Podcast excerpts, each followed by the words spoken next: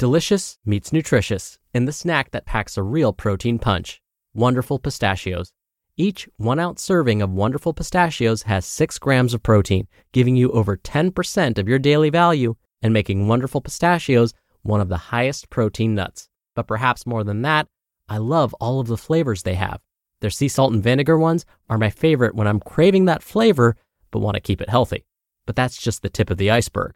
Wonderful pistachios come in a variety of flavors, like chili roasted, honey roasted, smoky barbecue, and jalapeno lime, perfect for enjoying with family and friends or taking them with you on the go. Whether you're a pistachio purist who loves cracking open every nut, or you prefer the convenience of no shells pistachios, Wonderful Pistachios has got you covered. Grab Wonderful Pistachios and elevate your snacking game today. So fill up with a healthy snack when hunger strikes. Visit wonderfulpistachios.com to learn more. That's wonderfulpistachios.com. This is Optimal Health Daily, episode 959 Growth and Looking Good, both by Becca Shern of minimalwellness.com. And I'm Dr. Neal. Hey there, welcome back to Optimal Health Daily, the podcast where I narrate health and fitness blogs for you, all for free. It's kind of like an audiobook, but from a bunch of different authors, one article a day. And then on Fridays, which is tomorrow already, I answer your questions right here on the show. But back to today. Today, I actually have two posts for you. And that's because both posts are relatively short, and I want to make sure that you get your fill of this show for today. I'm sure you're excited to hear them, so let's get right to it and start optimizing your life. Growth by Becca Shern of minimalwellness.com. Have you ever watched a young child learn a new task or physical movement? At the beginning, their attempts can seem entirely futile. They're nowhere near their intended outcome. They stare at books, quote unquote, reading for hours before comprehending the alphabet. They fail repeatedly. Their results are suboptimal. Much of their effort appears to get them nothing. But unless they get too frustrated, they'll generally continue trying. With every attempt, they learn something new. They stumble their way through mental, physical, and emotional trial and error, discovering what doesn't work and what gets them closer to their objective. They sit with what they've learned, take time away, then return and adjust subsequent attempts. Eventually, they have a breakthrough. Something clicks, and they leap forward. Maybe they master the task or get so much closer that they now understand concretely they're making progress. This is how we learn, how we change, how we grow. This summer, I learned that my weak shoulders and improper posture are the source of carpal tunnel pain I've experienced for a couple of years. As part of my treatment for that pain, I began physical therapy exercises and upper body weight training. One of the best exercises for shoulder, back, and core strength are pull ups, so I added them to my routine. Because my upper body is relatively weak, I needed 35 pounds of assistance to do one pull up when I started. After countless repetitions over many weeks, I only need 16 pounds of assistance. I develop little calluses on my hands. My progress is slow, but notable, and my wrist pain is fading. Eventually, I will do pull ups and cure my wrist pain, but only with a lot more effort. Unfortunately, our culture doesn't celebrate the process, like effort, struggle, failure, resistance, and time, so required for growth. In fact, we do the opposite. We glorify pacification, status symbols, and the quick fix. We avoid discomfort. We fear failure. We give lip service to learning, growth, and personal development. But when we avoid the growth process, we stagnate and regress. We develop chronic conditions like carpal tunnel. Most of us, myself included, have found ourselves at some point in a rut of deterioration, not growth. Physical deterioration leads to pain and disease. Mental and emotional deterioration often manifests as dissatisfaction. Although the dissatisfaction can register with us consciously, sometimes we don't know why we're dissatisfied and feel unfulfilled. Dissatisfaction and unfulfillment fuel consumerism. Marketers prey on our discontent by offering their things as an antidote. If you build the right wardrobe, drive a luxury car, own a big house, have an impressive job title, you'll be successful and happy, satisfied, beautiful, fit, and young. They market the easy buttons, leading us to believe that the good life is possible with the right combination of buttons, the right product, the right program, the right diet, the right exercise routine, the right vision board.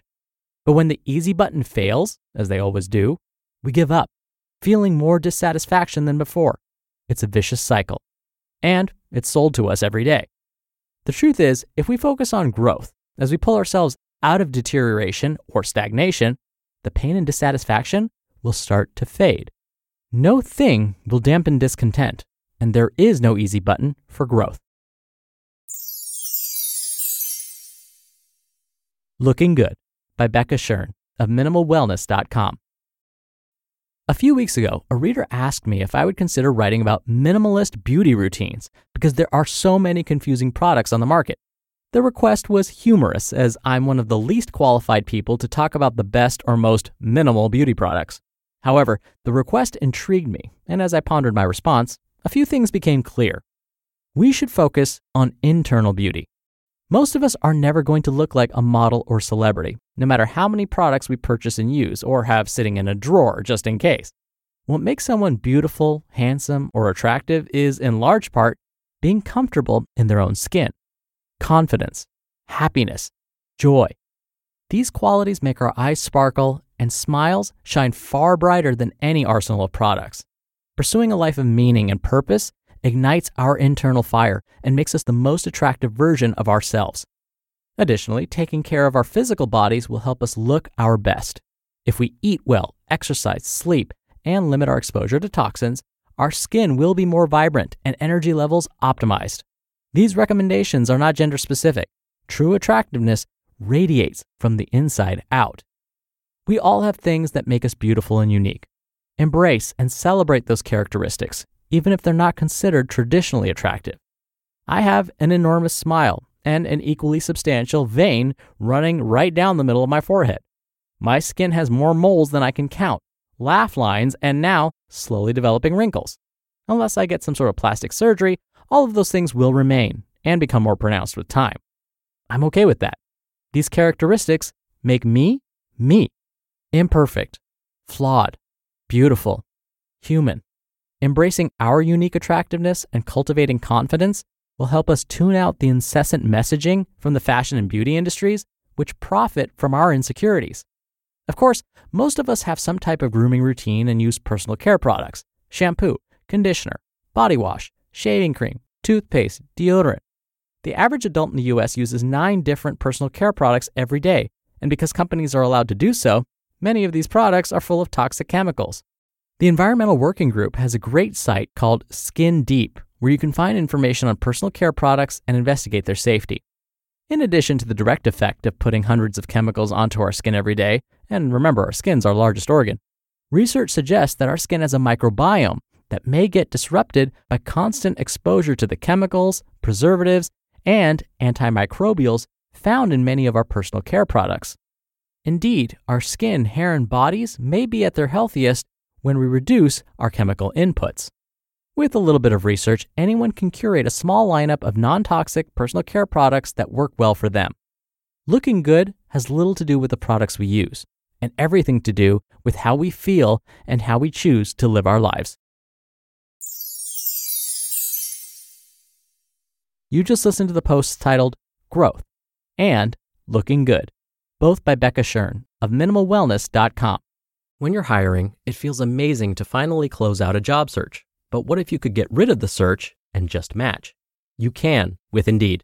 Indeed is your matching and hiring platform with over 350 million global monthly visitors and a matching engine that helps you find quality candidates fast. Ditch the busy work. Use Indeed for scheduling, screening, and messaging. 93% of employers agree Indeed delivers the highest quality matches compared to other job sites. One of the things I love about Indeed is that it filters out incompatible applicants. So when you're hiring, the process is much faster and you only have to consider applicants that are already likely to be a great fit. And listeners of this show will get a $75 sponsored job credit to get your jobs more visibility at indeed.com slash health. Just go to indeed.com slash health right now and support our show by saying you heard about Indeed on this podcast. Indeed.com slash health. Terms and conditions apply. Need to hire? You need Indeed. Dr. Neal here for my commentary. I almost laughed when I was reading the line to you where Becca said most of us are never going to look like a model or celebrity. I, at least in my mind, have been compared to the, again, only in my head, not so super attractive celebrities out there. And so I've been told I look like certain celebrities, but they're usually not Brad Pitt or Ryan Reynolds or George Clooney or somebody like that, unfortunately. But Becca is absolutely right that so much of our internal qualities that make us unique, they actually kind of bubble up to the surface somehow. I'll give you an example, and I promise this is not designed to be a humble brag in any way. So, one of my family members had been away for some time because they were in the military and were living on a base on the East Coast. They recently moved back, and we were talking about some of our workouts that we like to do and our overall health status, and we somehow got to our body weight and things like that. And so this family member of mine asked me, So, how much are you weighing now? And I said, Oh, you know, I'd rather not share that. I'm carrying a little bit of holiday weight right now, and it's going to sound worse because I'm not super tall. And she goes, Wait, you're fine. How tall are you? And I said, I'm only like five, six and a half, maybe five, seven on a good day. And she's like, What? You're taller than that. I said, No, I'm not. And she said, Yes, you are. And I said, No, I'm not.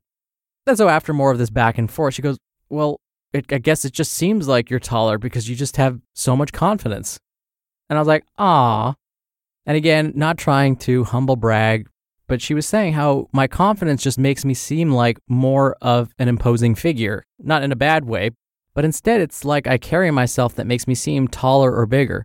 And for me, that was a huge compliment because when I was younger, I didn't have the most confidence. In fact, that was probably the last characteristic I would ever think I would have at any point in my life. I was always the person with the least amount of confidence, the most anxiety in new situations. And so it's something that kind of bubbled to the surface. It's an internal quality that I had that I frankly didn't even realize, but sort of came up to the surface and it was projected onto how I carry myself. And if you think about others in your life, those folks that you just can't wait to be around, that you just can't wait to talk to, I guarantee they have some of these internal qualities that attract you to them. They're joyful, they're good listeners, they express happiness and confidence. That's what attracts you to them. And listen, if I can somehow go from the least confident person in the room to, I guess, now showing that confidence somehow, you can do it too. I promise. All right, that'll do it from me for today. I hope you have a great rest of your day, and I'll see you back here tomorrow for the Friday Q&A and where your optimal life awaits.